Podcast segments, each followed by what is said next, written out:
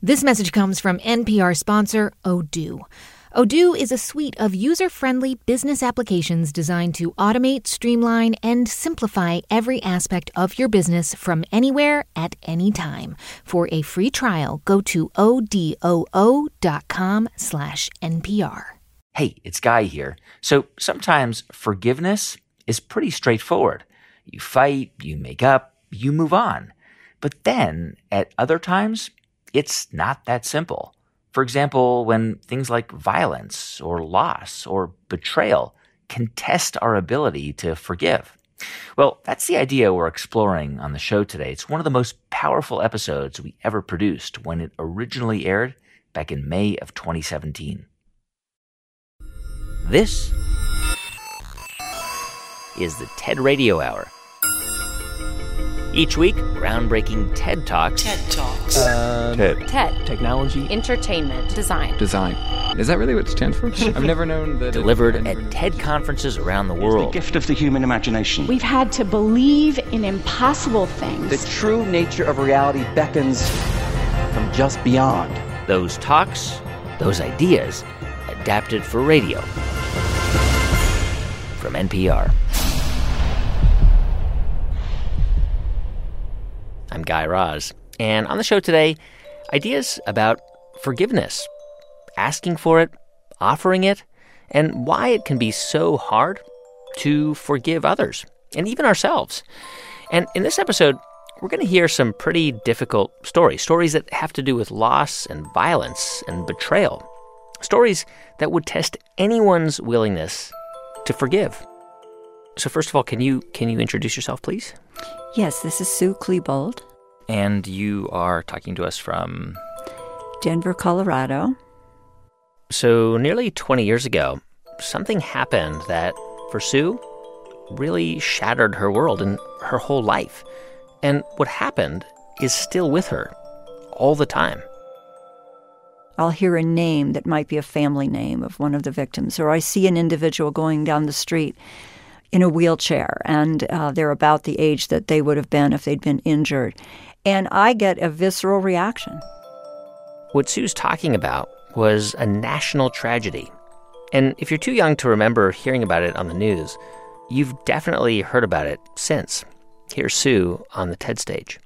The last time I heard my son's voice was when he walked out the front door on his way to school. He called out one word in the darkness Bye. It was April 20th, 1999.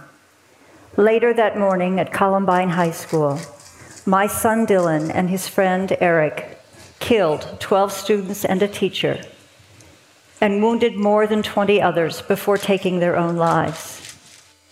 13 innocent people were killed. Others sustained injuries, some resulting in disfigurement and permanent disability.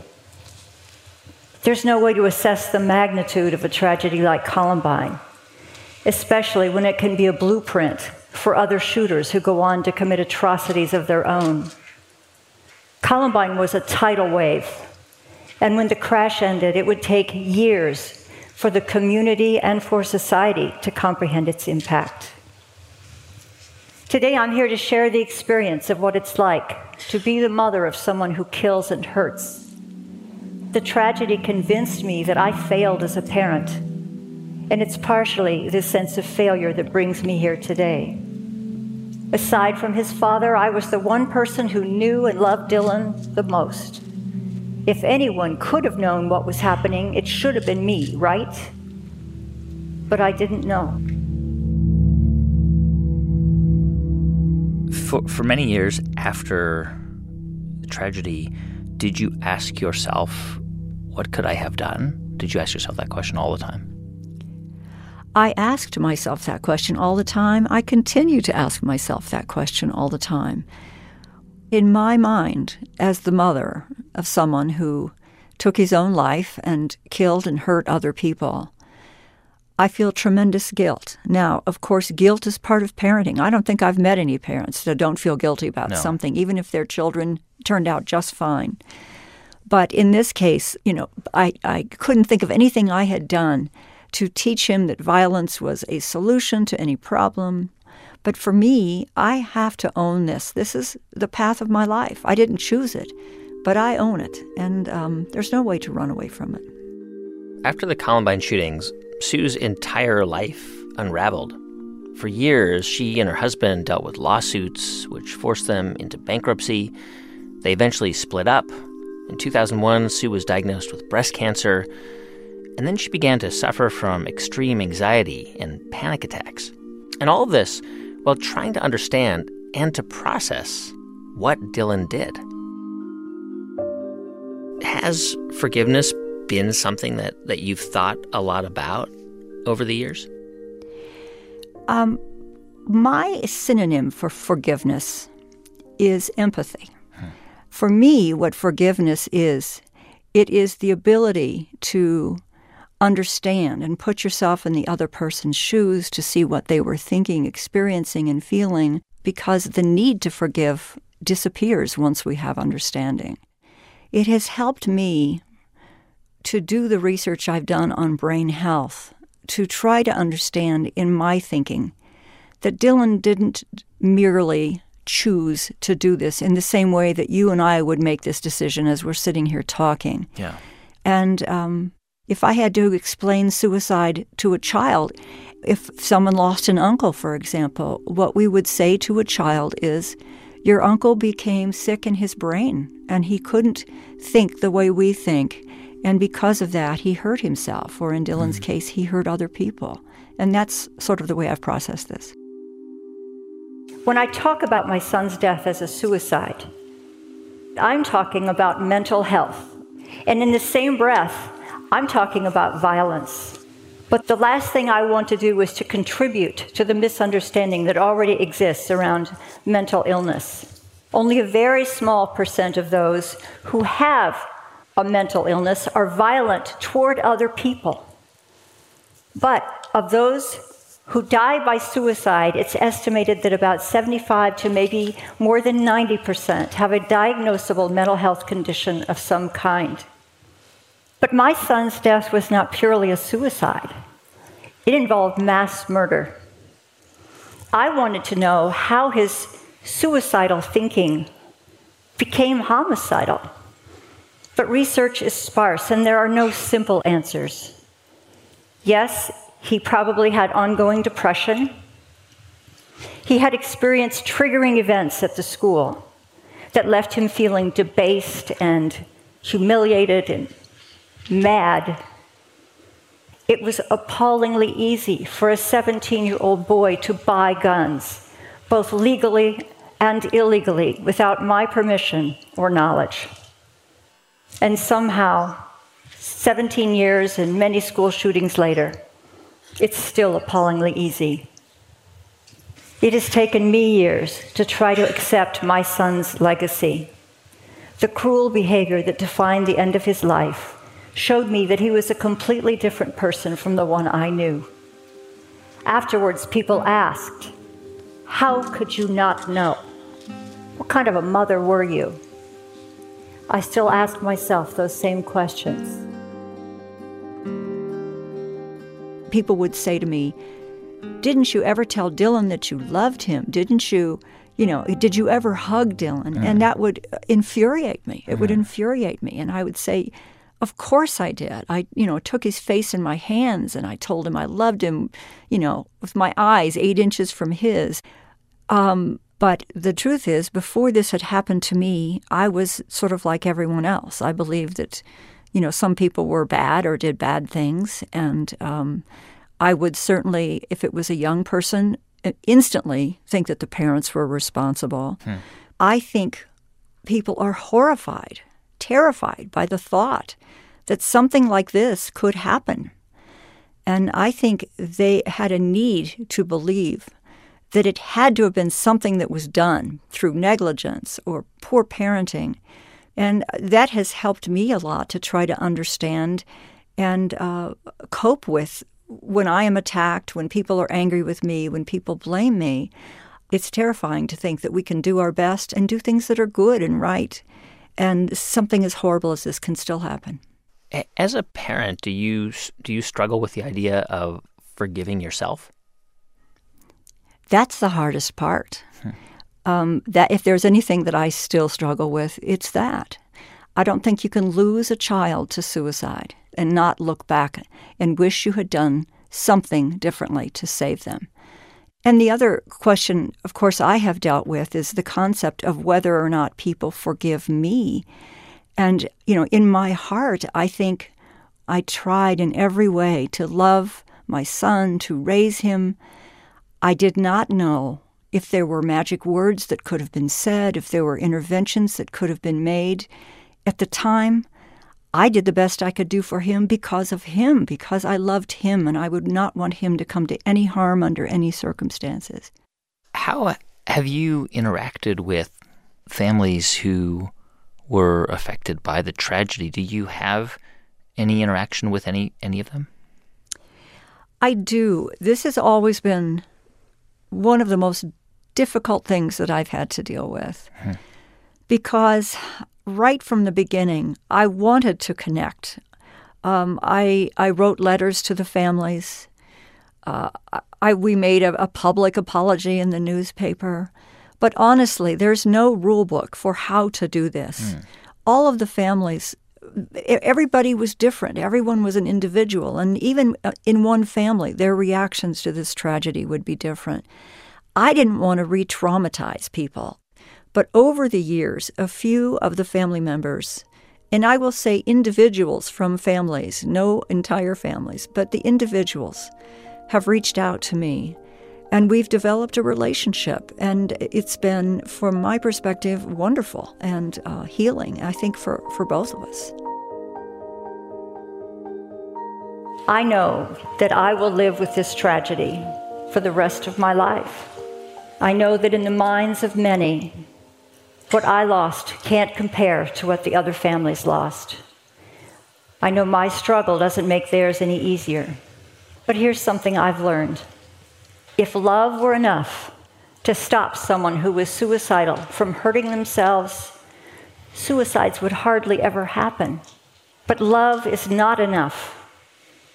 I've learned that no matter how much we want to believe we can, we cannot know or control everything our loved ones think and feel. And the stubborn belief that we are somehow different, that someone we love would never think of hurting themselves or someone else, can cause us to miss what's hidden in plain sight.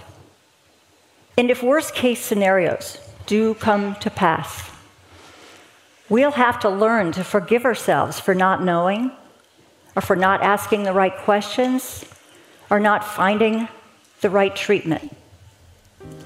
In the end, what I know comes down to this.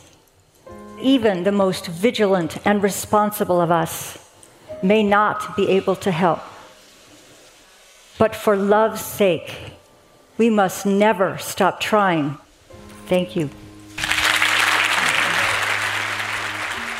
Sue Klebold. She wrote about her story in a book called A Mother's Reckoning Living in the Aftermath of Tragedy. By the way, all the profits from that book are being donated to organizations that work for mental health awareness, research, and suicide prevention. You can see Sue's entire talk at TED.com. On the show today, ideas about forgiveness. I'm Guy Raz, and you're listening to the TED Radio Hour from NPR. This message comes from NPR sponsor, the Hopeful Neighborhood Project. What if we all used our unique gifts and talents to pursue the common good of our own neighborhoods? The Hopeful Neighborhood Project is building a collaborative network committed to improving neighborhood well being. Their team and free resources can support you as you imagine the possibilities for a more hopeful neighborhood right where you live. Visit hopefulneighborhood.org to connect with a neighborhood project coach and learn more. This message comes from NPR sponsor K 12 with more than 20 years' experience powering tuition free schools that offer personalized learning from state certified teachers. With the K 12 powered Stride Career Prep program, students gain the skills and confidence they need to prepare for their next steps and create a future that's right for them. Parents can be there for their students along the way to help keep them on track and share in new discoveries. Learn more at k12.com/npr. It's the TED Radio Hour from NPR. I'm Guy Raz. And on the show today, forgiveness. ideas about its power and when to forgive yourself and whether you should forgive others. Sorry about that, Tom, if that was in your ears. Oh, that's all right. I'm awake now. Okay. Thordis? Hello? This is Thordis Elva in Stockholm, Sweden. Hello? Hello, Thordis. I can hear you also. Can anybody hear me? I can hear an echo of myself now. And Tom Stranger. I'm here in London. Hopefully, you can hear me loud and clear. Yes? Can you hear me? Oh, good. Yes, I can. Oh, fantastic. So, even though the three of us were talking to one another from three different countries, Thordis and Tom have actually known each other since they were teenagers. Thordis grew up in Iceland, and Tom, who's from Australia, spent some time there through an exchange program in 1996. They became friends, they started dating, and about a month into it, something happened. Something like this, a trauma of this nature that marks you so deeply, will of course always be a part of you.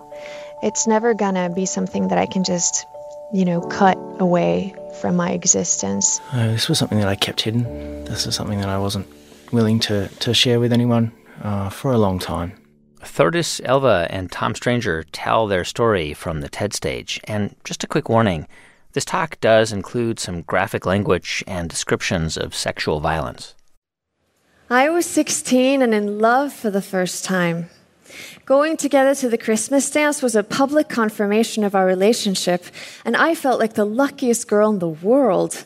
No longer a child, but a young woman. High on my newfound maturity, I felt it was only natural to try drinking rum for the first time that night, too. That was a bad idea. I became very ill, drifting in and out of consciousness in between spasms of convulsive vomiting, and the security guards wanted to call me an ambulance. But Tom acted as my knight in shining armor and told them he'd take me home. It was like a fairy tale, his strong arms around me, laying me in the safety of my bed.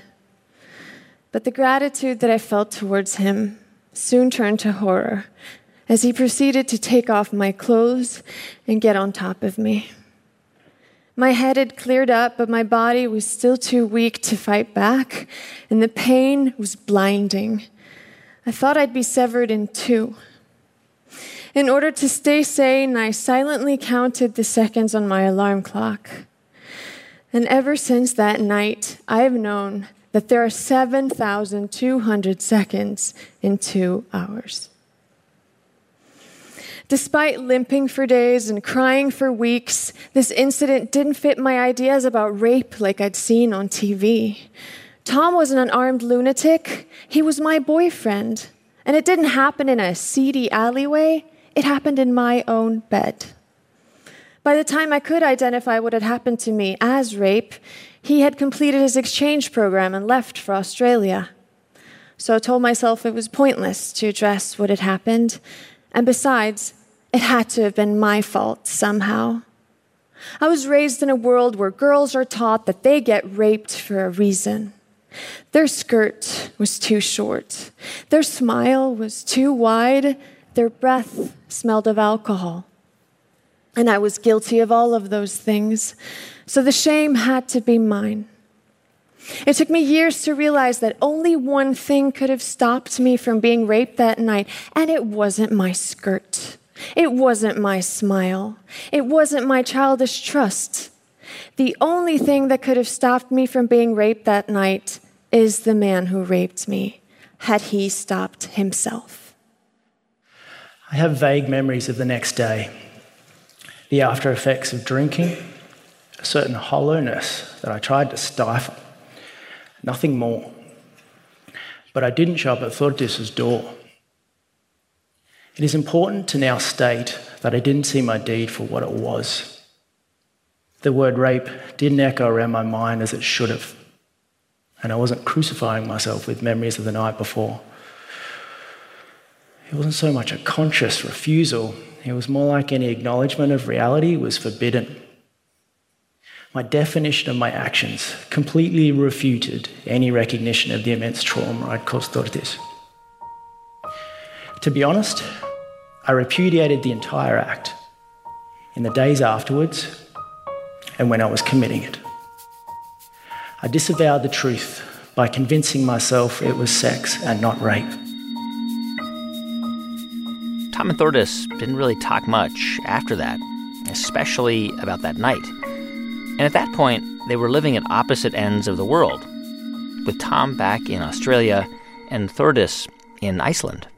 Nine years after the Christmas dance, I was 25 years old and headed straight for a nervous breakdown.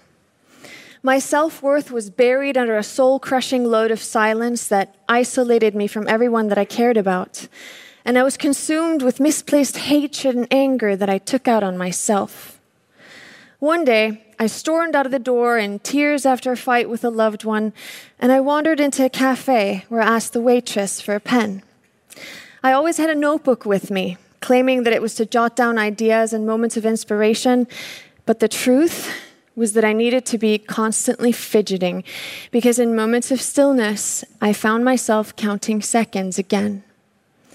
But that day, I watched in wonder as the words streamed out of my pen, forming the most pivotal letter I've ever written, addressed to Tom.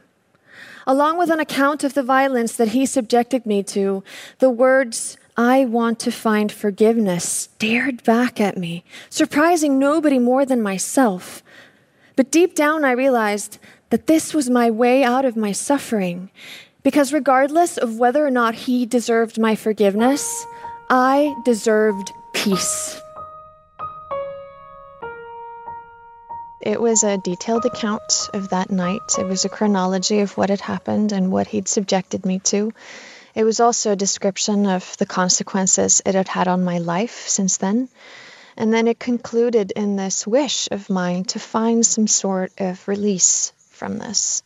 Um, I didn't want to be a prisoner of my past any longer, um, but I wanted to make him aware of the hurt he'd caused.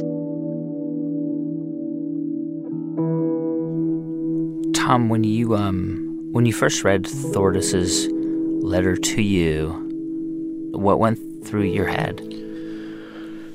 there was memories triggered, um, and there was a there was a horror at learning what I did, uh, learning what I subjected her to, learning what I was capable of, uh, reliving that night in a way that I'd refused to do up until that point through uh, an unconscious denial and essentially refusing to revisit that night and to see my act as rape.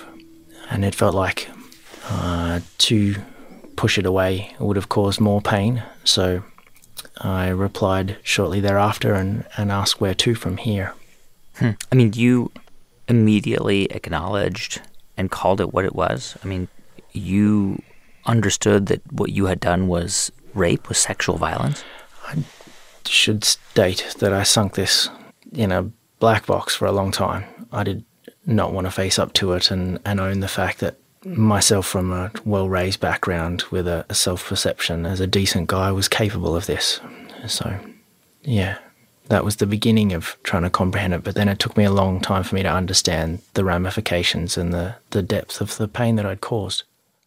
Thordis, um, why do you think that you were seeking forgiveness? I mean, you, you you wrote those words in that letter. You wrote, "I want to find forgiveness." Um, why did you think that you wanted to try to forgive somebody who did that to you?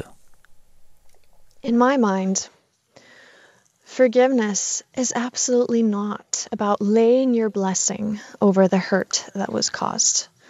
On the contrary, forgiveness underlines the hurt that was caused, but that you yourself don't want to be weighed down by it anymore. I didn't want to have this dictate my life. I didn't want to have it taint my self image anymore or my future chances at happiness or inner peace.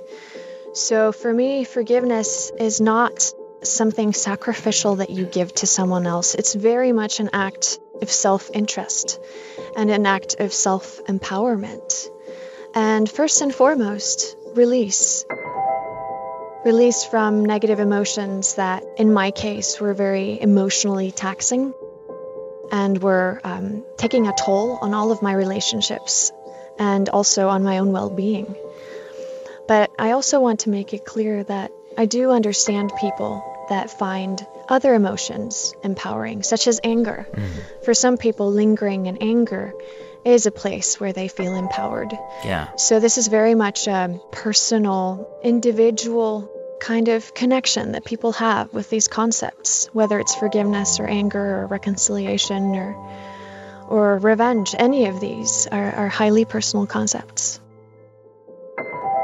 During their correspondence, Tom wrote to Thordis that he thought he should be punished.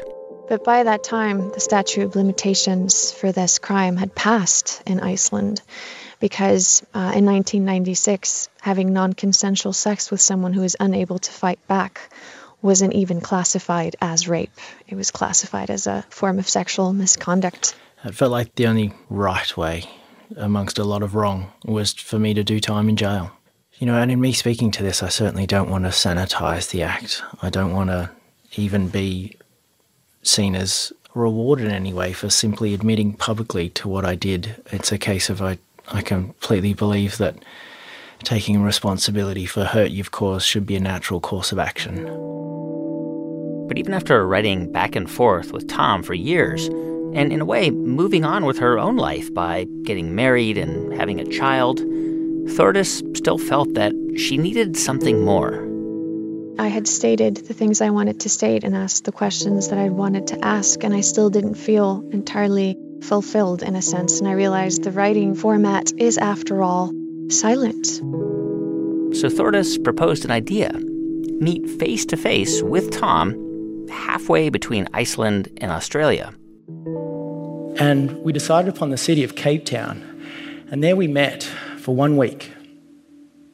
The city itself proved to be a stunningly powerful environment to focus on reconciliation and forgiveness. Nowhere else is healing and rapprochement being tested like it has in South Africa. As a nation, South Africa sought to sit within the truth of its past and to listen to the details of its history. Knowing this only magnified the effect that Cape Town had on us. Over the course of this week, we literally spoke our life stories to each other, from start to finish. When you saw Tom in Cape Town, what did you do? Did you shake his hand? Did you hug him? Did you just sort of keep your distance and say hello? How did you respond to him when you saw him?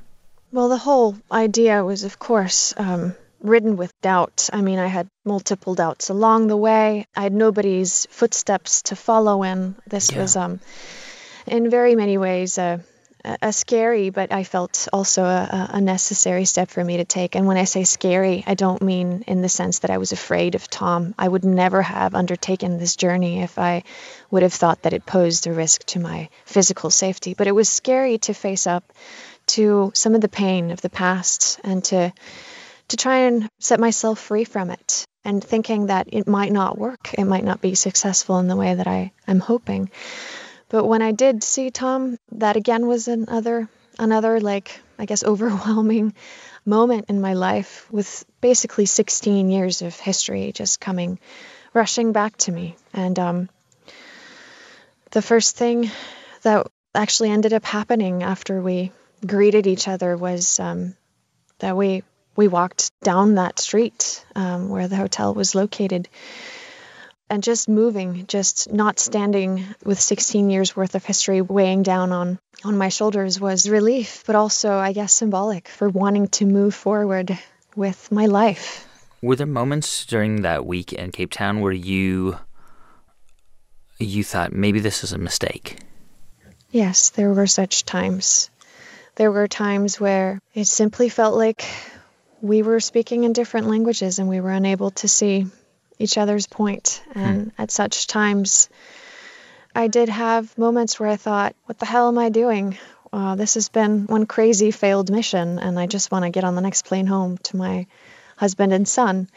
But we managed to work through them and find common ground again. So um, the end result of that journey was a feeling of accomplishment, and it had resulted in questions that had haunted me for years being actually answered face to face. So it did result in a feeling that perhaps something constructive could be built out of the ruins of the past, basically. Tom, when, when you talk about this act of violence that you perpetrated, do you think of that 18 year old as a different person, or, or, or was it you? Was it the person I'm talking to now? No, there's no disassociation with 18 year old Tom. There's been an excavation of my mind space that night and trying to understand who I was, what influences were around me. You know, I wasn't impervious to influences from whether it be media, whether it be peer group, whether it be the culture that I grew up in and, and notions of Australian masculinity. You know, I've tried to understand the environment that I grew up in to locate where this misconception and where these attitudes came from and what drove my behaviour that night. But it's a very fine line to walk because it is undeniable that I made choices that night and that there was agency and that I made decisions. So I, I don't want to give too much weight, I guess, to external factors or influences. But I do hope that's where the discussion is is born out of with telling my part in that night. Would you characterize what you experienced with Tom as a form of forgiveness or reconciliation or closure, or, or are those just too simplistic? Um, our story on TED is called Our Story of Rape and Reconciliation, but I think both of us went into this process for reasons that had to do with placing the responsibility where it belonged. And I think that was necessary for Tom as well as it was for me, because that in itself is a form of reconciliation. I think the pain that hurts the most in life is the pain that you can't reason with, that you don't understand. And for me to be able to pose questions, to state truths, to explore this part of my life that had caused so much pain, it resulted in a deeper understanding that, that helped me let go of self blame and shame and, and questions that were, were keeping me up at night. So, in that sense, um, it's um, symbolic of this journey that I undertook to uh, hand over responsibility that I wrongfully shouldered for many years to the person to whom it rightfully belonged, so that um, I could move forward into a future that wasn't as deeply marked by the past.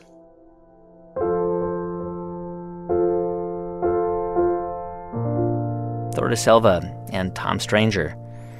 They wrote about their story in a book called South of Forgiveness a true story of rape and responsibility.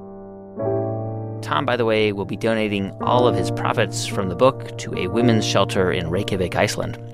You can see their full talk at TED.com. On the show today, ideas about forgiveness, and in a moment, why it could be the key to happiness. I'm Guy Raz, and you're listening to the TED Radio Hour from NPR.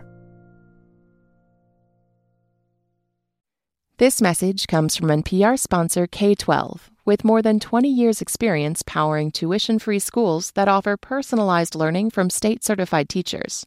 With the K 12 powered Stride Career Prep program, students gain the skills and confidence they need to prepare for their next steps and create a future that's right for them. Parents can be there for their students along the way to help keep them on track and share in new discoveries. Learn more at k12.com/npr. This message comes from NPR sponsor State Farm. Here's a fun fact insurance is less expensive than you think, thanks to State Farm's surprisingly great rates. Another fun fact Leonardo da Vinci invented modern day scissors as a method for cutting canvas. Now that you're an expert on inventors with extremely Italian names, it's time to get great insurance at a surprisingly great rate. Like a good neighbor, State Farm is there. It's the TED Radio Hour from NPR. I'm Guy Raz. And on the show today, ideas about forgiveness, which is something that on the surface seems like it should be kind of simple, right? You have a fight, you come together, you talk about it, one person or maybe both of you says sorry, and then you move on. Oh, in the best of all worlds, that's the way it would happen. Sadly, that's not the way it usually happens. This is Elizabeth Lesser. She's written several books about spirituality and healing. And Elizabeth says part of the process of healing begins with forgiveness. If someone were to say to you, you know, what's the point? Why should I even bother forgiving someone? What would you say? I would say, uh, what do you want in your life? What do you want in your relationships? And if you say, I'd like them to be harmonious, I'd like them to be free, I'd like not to be in a state of blame all the time or shame. If you answer like that, then I would say, look at what's unforgiven. Look at where you know you did wrong and you would like to go to that person and say, I'm sorry, can we start over? If you want to have a happier life, I would say practice forgiveness. Is forgiveness about the other person or is forgiveness about me? It's always about both. It is very, very rare where a slight that turns into a grudge that is in need of forgiveness is only about one of the parties. In most of our day to day situations, with colleagues at work, with your partner, with your children, with your friends, most of the time, if you really got down with each other and put aside your pride and your defensiveness and you had those hard conversations, you'd find a place where both people had something to ask for forgiveness from the other and to forgive the other. And it's hard. Forgiving somebody is really hard. Why is it so hard? Well, I learned why it was so hard in the biggest way yet in my life. And I say yet because I'm going to keep learning this but I learned it recently in the experience I had with my sister Maggie as she was fighting cancer and I was her bone marrow donor. Elizabeth told that story from the TED stage. Two years ago, my younger sister came out of remission from a rare blood cancer, and the only treatment left for her was a bone marrow transplant. And against the odds, we found a match for her who turned out to be me. I come from a family of four girls. And when my sisters found out that I was my sister's perfect genetic match, their reaction was, Really? You? a perfect match for her? Which is pretty typical for siblings. In a sibling society, there's love and there's friendship and there's protection, but there's also jealousy and competition and rejection and attack. When I discovered I was my sister's match, I went into research mode. And I discovered that bone marrow transplants are fraught with danger. If my sister made it through the near lethal chemotherapy, she still would face other challenges. My cells might attack her body, and her body might reject my cells, and both could kill her. Rejection, attack, those words had a familiar ring in the context of being siblings. My sister and I had a long history of love, but we also had a long history of rejection and attack, from minor misunderstandings to bigger betrayals we were hesitant to tell our truths, to reveal our wounds, to admit our wrongdoings. But when I learned about the dangers of rejection or attack, I thought it's time to change this. What if we faced any pain we had caused each other, and instead of rejection or attack, could we listen? Could we forgive? Could we merge? Would that teach ourselves to do the same. After the transplant, all the blood flowing in her veins would be my blood, made from my marrow cells. Inside the nucleus of each of those cells is a complete set of my DNA. I will be swimming around in you for the rest of your life, I told my slightly horrified sister. I think we better clean up our relationship.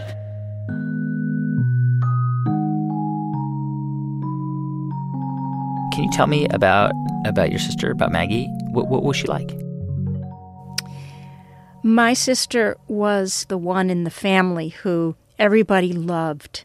She's just a completely creative, funny, live wire of a tiny person. She was under five feet and just a little, little thing, but full of energy and brilliance and humor. And she was tough. You know, sometimes people who are really small get really tough. Mm. So she had like a foul mouth at the age of like five and wouldn't let anybody um, think she was cute. And she became a nurse practitioner who took care of the rural poor in Vermont, and she was a farmer, and she raised her own food, and she slaughtered her own animals. And she also was a brilliant artist, very talented, very funny, and kept everything inside. What what what happened with your relationship? Was there was there like a a, a break, or was it just that you guys grew apart? Was there what what created the resentment between you? Well, one of the things that created the resentment between us is that we were siblings. I've never met any sibling who doesn't have both a loving and a real conflictual thing going on. But the real split came when we were in our 30s and 40s when I went through a very difficult period in my life when I got divorced and Maggie rejected me. She turned away from me. Hmm. And I never understood why and our children were cousins and loved each other. And even though we would visit, there was a real rift between us.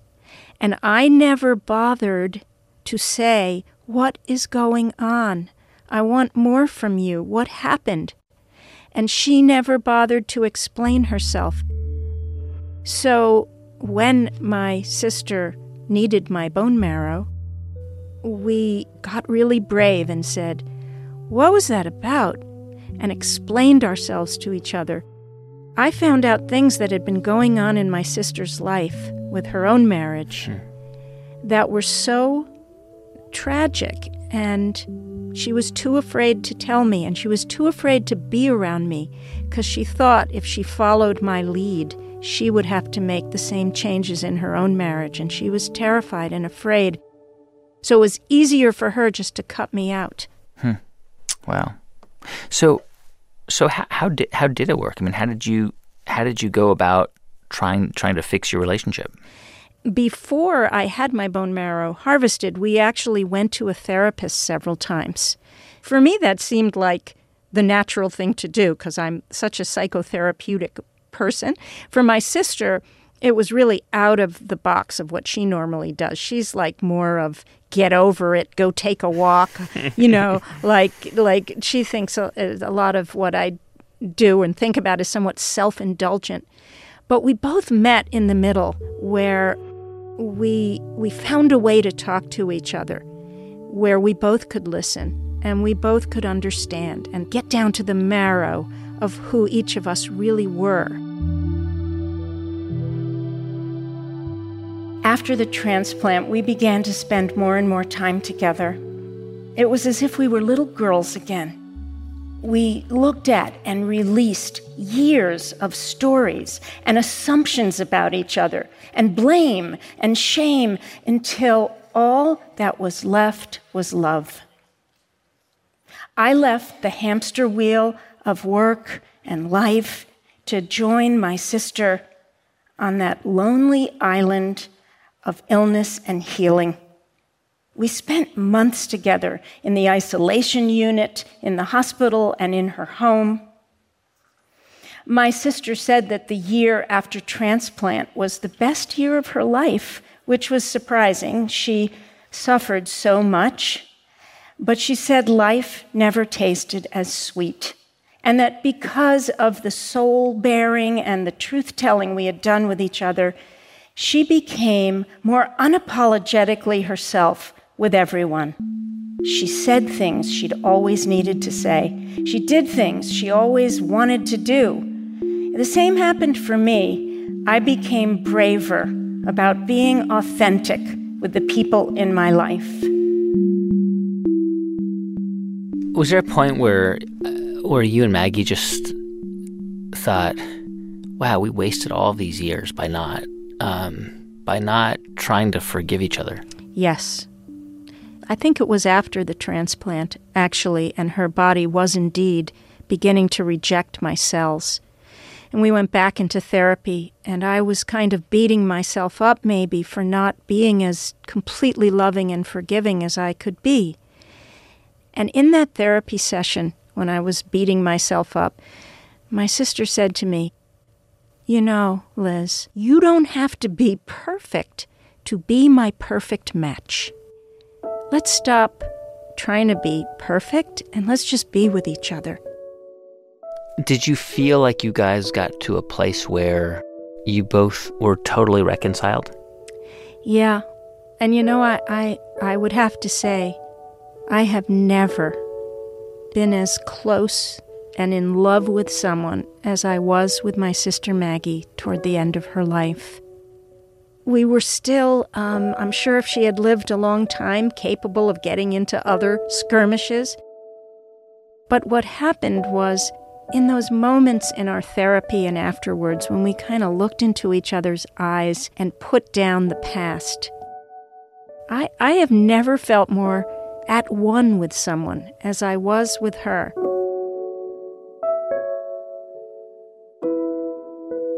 After that best year of my sister's life, the cancer came roaring back. And this time there was nothing more the doctors could do. They gave her just a couple of months to live. The night before my sister died, I sat by her bedside. She was so small and thin. I could see the blood pulsing in her neck. It was my blood, her blood, our blood. When she died, part of me would die too. I tried to make sense of it all, how becoming one with each other had made us more ourselves, and how by facing and opening to the pain of our past, we'd finally been delivered to each other, and how by stepping out of time, we would now be connected forever. My sister left me with so many things, and I'm going to leave you now with just one of them. You don't have to wait for a life or death situation to clean up the relationships that matter to you, to offer the marrow of your soul, and to seek it in another. We can all do this. We can be the one to take the first courageous step toward the other and to do something or to try to do something other than rejection or attack. We can do this with our siblings and our mates and our friends and our colleagues. We can do this with the disconnection and the discord all around us.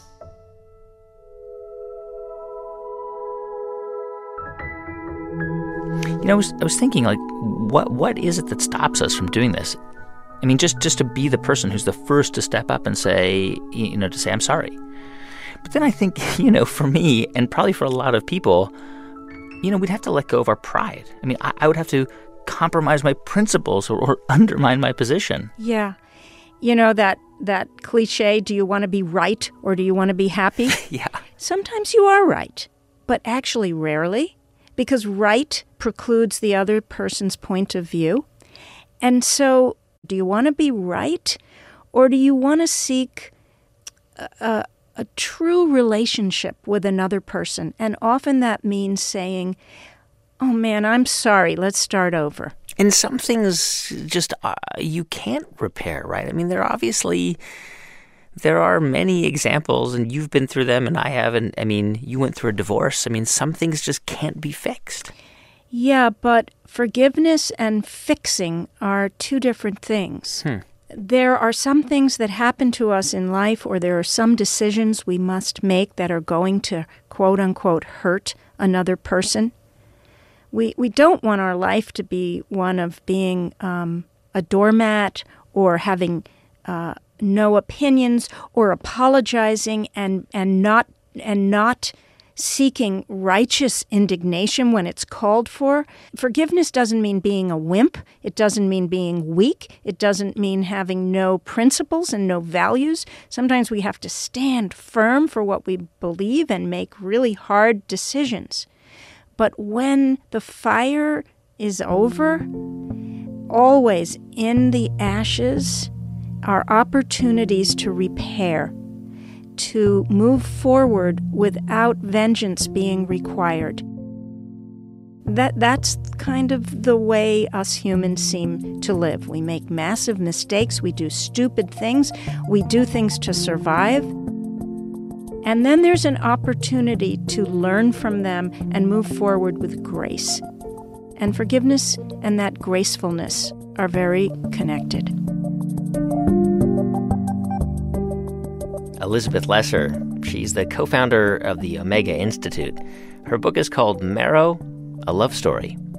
You can find her full talk at TED.com.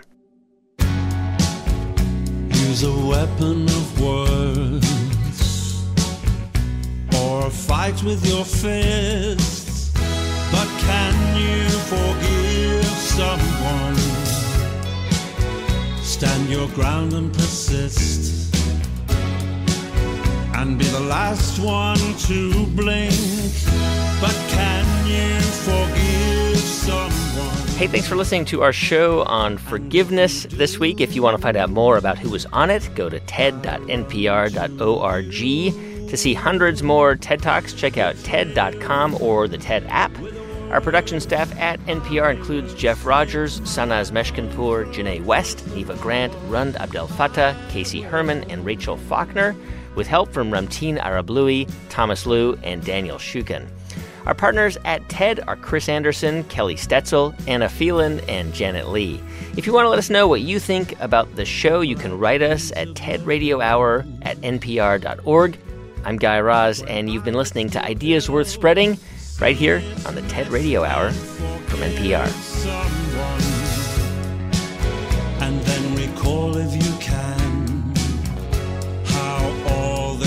Even. Forgive someone.